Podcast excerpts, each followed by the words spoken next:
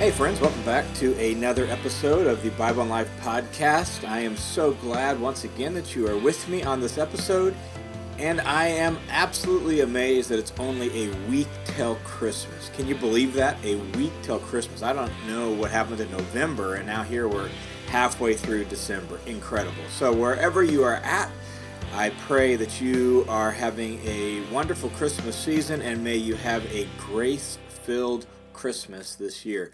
We're actually in the middle of a series here on the podcast where we're looking at Luke chapter 2, the most well known version of the Christmas story in the Bible, and we've been walking through the historical details of that.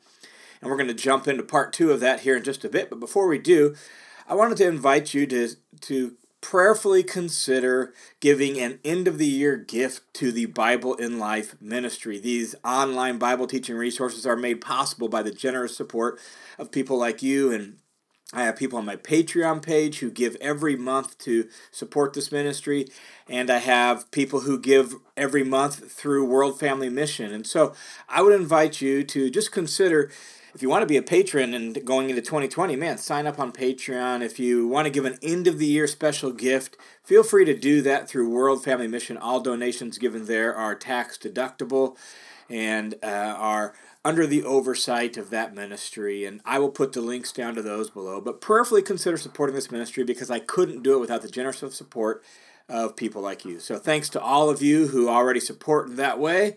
I appreciate you more than you uh, could possibly know. Thanks a ton for your generous support. All right, we are in Luke chapter 2, and we're walking through this uh, well known Christmas story, and we're looking at the historical details because sometimes we're so maybe familiar with our picture of what happened, our traditional understanding of what happened, that we love those details and we actually don't pay attention to the details of the biblical text and thus maybe we miss some things in the text or we misunderstand some things in the text. And so today, the question I really want us to wrestle with from the section of Luke 2 we're going to look at is Was Jesus really born in a barn? was Jesus really born in a barn? Most of our nativity sets have like a barn type scene where there's a barn, there is a little feeding trough, manger, there's Mary and Joseph. We usually throw in all the extras of the cast as well, the shepherds. We even throw in some sheep and some maybe some cows because of course the cattle are lowing. We'll even throw in the wise men and there's three of them and their little gifts. We'll throw in an angel and a star. We've got all of that in our nativity set, but it's all set within the context of a barn. So, was Jesus really born in a barn? That is the question of the day. In our first episode on this Christmas series, we looked at just the first couple verses and really the historical background, the historical story that this is set against. Who's Caesar Augustus? What is this census? Who's Quirinius? And what's going on? We did that um, one of the reasons we did that is because, not just because the history is so important and matters, but because it helps us understand that this story is set in the context of Jewish hopes and longings. Hopes and longings that have been really, in some ways, like seemingly ignored for centuries, not just decades, centuries. Like the whole backstory and it's really a dark backdrop against which this story is set. And, and it's not uh, all cheery and rosy and bright, but it's, it's uh, foreign occupation, foreign oppression. Here is a tax census by a powerful Roman emperor who lives 1,400 miles away, but he controls the whole empire and he's got his local client kings, and they're in charge of this whole area. And Jews who believe they're God's people and are longing for God's promises and they haven't come. So it's that backdrop that really is is at the heart of verses 1 and 2. And we looked at that last time and how significant that is.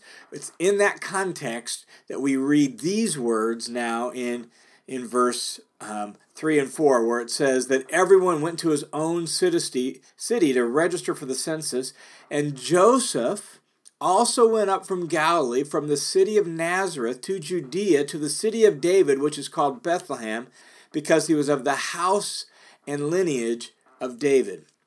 just a few details in verse 4 there that are so important. He goes up from Galilee. If you're not familiar with the general geography of first century Israel, Galilee is a region up to the north, right around the Sea of Galilee. So, kind of a northern political region um, north of Jerusalem. All right, and so Galilee in the north, from the city of Nazareth, a small little town, very insignificant little town actually in, in Galilee.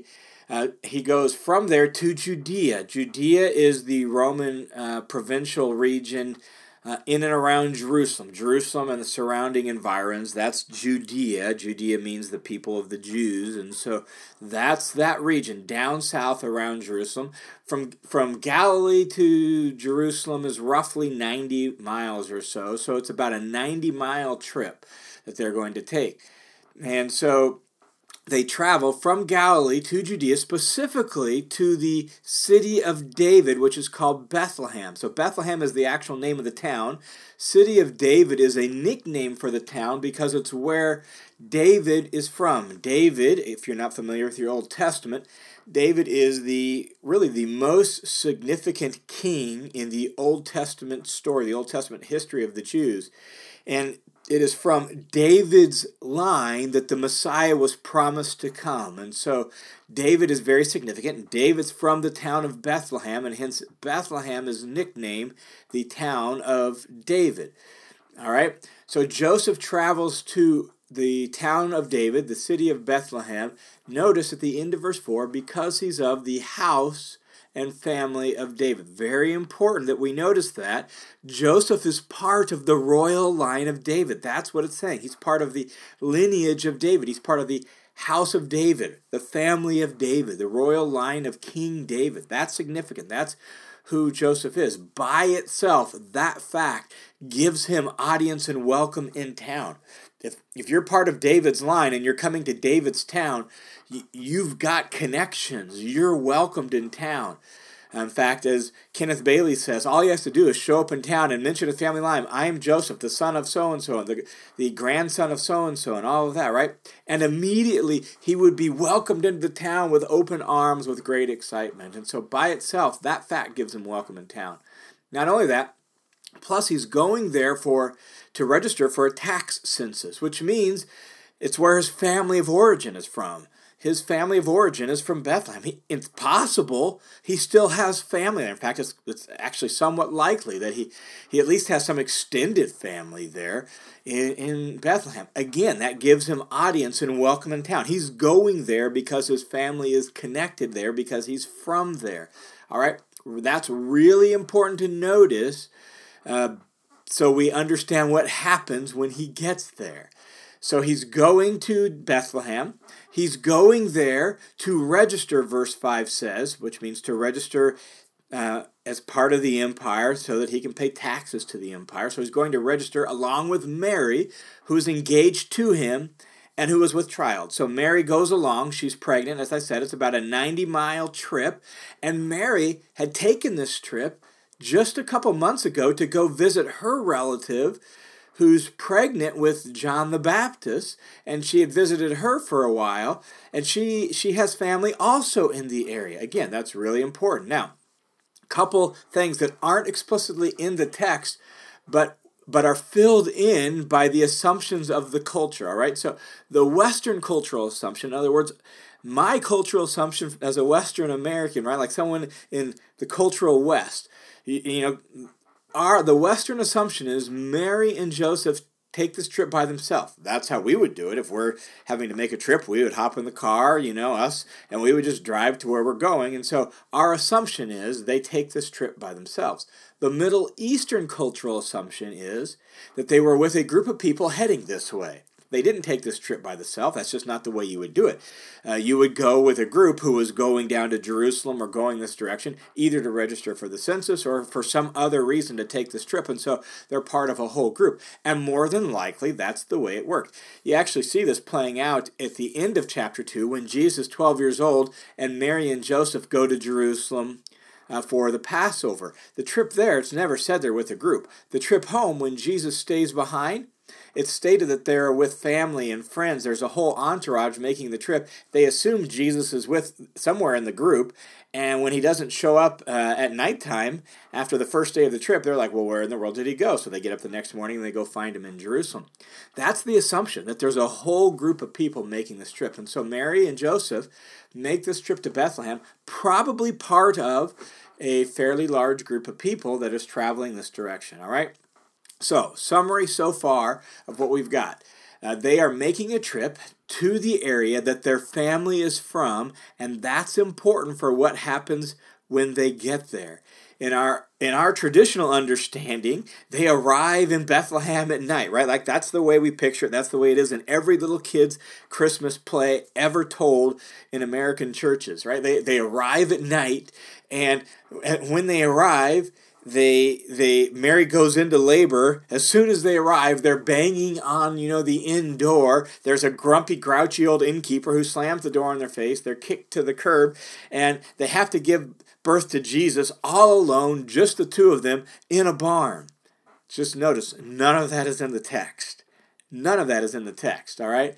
Um, they travel this direction in a group and there's nothing about night. I'm guessing we get night because of the wise men and the star, but that happens later. That's not even mentioned in Luke's version. That's only in Matthew's version. And that actually happens months, probably months later, not right away. And so there's nothing about night. Notice verse 6. They make this trip, they arrive in Bethlehem, they get settled in. They get settled in to Bethlehem. Verse 6 says, while they were there the days were completed for her to give birth, not the moment they arrived. While they were there. In other words, they were settled into Bethlehem. They had been staying there for a, period of time. We don't know how long. And the days were completed for her to give birth. Her water breaks and she goes into labor at some point after having been in Bethlehem for a while. And that means that they, they're there, they're settled in. She goes into labor. The town midwife is, is likely called. The women who had experience with these sorts of things, they come to where they're staying and they gather around them. And the days are completed for her to give birth, and she gave birth to her firstborn son. Firstborn is important because by Old Testament law, the firstborn belongs to the Lord. So she gives birth to her firstborn son. She wrapped him in cloths, traditionally swaddling cloths. It's just the way every ordinary Jew of the day, just the ordinary people, that's just what they did with their babies. They wrapped them in cloths. So she wrapped him in cloths and laid him in a manger Let's keep reading. Laid him in a manger because there was no room for them in the inn. All right, we got to think this through a little bit and just clarify exactly what's going on. This is where we get the barn imagery, right? Was Jesus really born in a barn? Well, this is where we get the barn imagery. Manger, no room for an inn. Again, our Western cultural assumption a manger, that is a feeding trough for animals. Where do you put a feeding trough? You put it in the barn. Hence, our assumption is they had to be in a barn. It's, the problem is, is that's just not the way it worked in Palestine for most of history. Like even up until modern times, that's just not the way it worked in um, the Middle East for most of history. So we've got to think this through and understand some cultural background to know what's really going on here. So let's work backwards, all right? Laid them in a manger because there was no room for them in the inn. Let's start there with the inn, all right? I, I have no um, idea why we traditionally translated this word inn. The word in Greek is kataluma. It means just a place to stay. Very broad, very generic word for a place to stay. Um, the word for a commercial inn is a totally different word. In fact, Luke uses the word for a commercial inn in Luke chapter 10 in the story of the Good Samaritan. That's not the word we have here. We just have a broad general word for a place to stay. Luke uses this word um, here in chapter 2 verse 11 or verse 7 and then he uses it one other time that is in Luke 21 verse or Luke 22 sorry Luke 22 verse 11 when they're preparing for the Last Supper. And uh, Jesus tells him to go make preparations at the house, and the guy makes preparations in his, it's translated, guest room. That's the same word that's translated in here. It's a general word that means guest room or place to stay. The only other time Luke uses it is the word it's translated guest room because it's attached to a person's house. And more often than not, that's probably what we have here. Could be a general word that could include maybe just some other place to stay, but it's it's a place to stay. And one of the ways it was used for the guest room attached to a home. So now we need to understand some things about uh, Middle Eastern homes, particularly first century homes. Typically, the first century home was like a, a, a kind of like split level home. So it had a door you would walk into on the ground floor. You would walk into just sort of a small little area. Um, that small little area would be where the the family goat and sheep and maybe a cow was kept at night all right? So right there in the first room of the house the lower level small area you would have room for the family animals. They would be brought in there at night. Then then it would be an elevated um, room basically like kind of a platform that was like the living room. It was the one room flat for the whole family. It was where cooking was done, where sleeping was done, where the family lived. It would be basically the one room of the house that was somewhat elevated above the ground floor where the animals were kept, and that was the family area. Then you might have, if, if you were lucky enough, you might have a guest room attached to the back of the house somehow. That's probably what we're describing here. We're probably describing a guest room, and someone was already staying in there.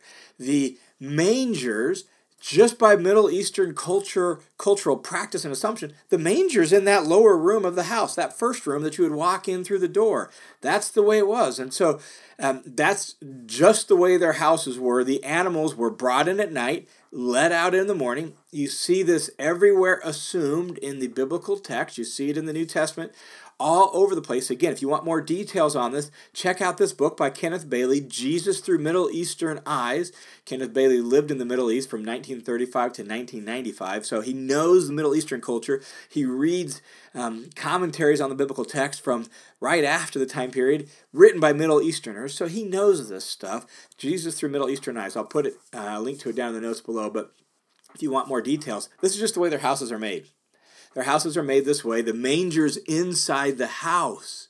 Um, in other words, what's being said in this verse is, well, there was no there. Somebody was already staying in the guest room wherever Joseph and Mary landed in Bethlehem, and because of that, they were welcomed into the the living quarters of the family.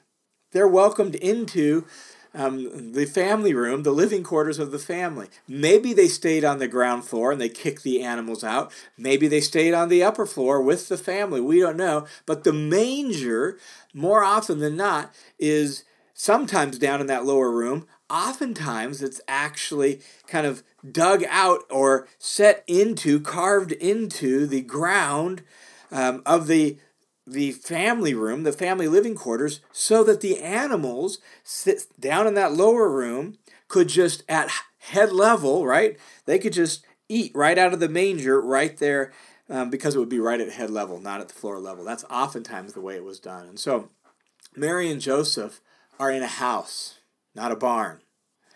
They're possibly in the living quarters of the house, the upper level, or they're in the lower level where the animals often stayed at, in the house at night and maybe those animals have been kicked out because it's crowded now. We got people in the guest room we got the family in the house so it's crowded in there. Maybe we've kicked the animals out. All right? That's what we're picturing is a home. Um, and that's incredibly significant for our understanding of what's going on. Um, don't picture a cave don't picture a barn picture a home Picture Mary going into labor and the town midwife being called, and the women of the town who have uh, experience with these sorts of things coming to help. All the men being, um, you know, leaving the home and being out in the, the courtyard of the, the family home, out there waiting through the whole experience. Joseph out there waiting with the other men while they're waiting for Jesus to give birth. And little baby Jesus is born in the context of family and friends, in the the confines, the warmth of a a uh, Jewish first century home, being laid in some hay in a manger in that home with Mary and Joseph because the guest room is full. In other words, Jesus was born the ordinary way. This is the way virtually every ordinary child was born in the first century. Um, among family and friends, with the town midwife there helping out. This was an ordinary birth. What the point is, or at least one of the points is, is that the Messiah coming into the world came into the world the ordinary way. God is on the move. God is at work. God is uh, bringing his king, his Messiah into the world, but it's happening the ordinary way. This, this Messiah is a commoner as well as a king. He is a peasant king, if you will. In fact, the author of Hebrews says this to, to describe Jesus. Uh, the author of Hebrews says, He became like us, catch this, in every way. In fact, the author of Hebrews says in another place that He can sympathize with us. Right? Like He God didn't bypass the ordinary when He sent His Son into the world. He entered the ordinary.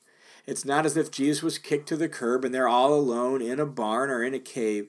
They're, they're in a Jewish home, welcomed in a Jewish town because they're of the line and the family and the house of David.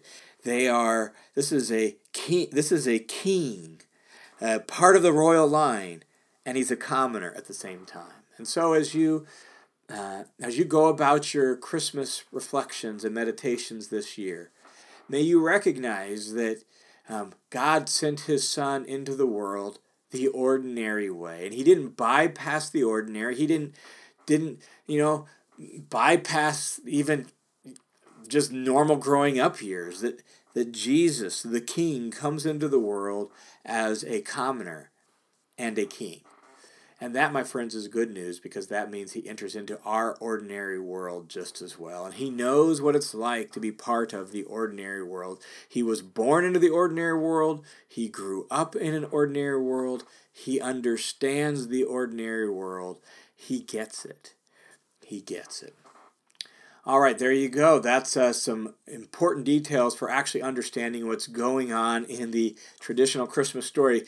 Next week, we will pick up with the, the culmination of the story about shepherds and sheep and what is that all about. And we'll bring this story full circle as we hear what God has to say about this one who was born in a very average, ordinary sort of way.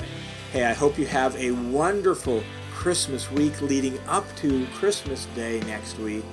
And may you revel in the glory and the wonder of the best news of all that the infinite Almighty God became one of us and lived among us to bring us back to Himself. God bless you guys. I hope you have a wonderful week. We'll talk again soon.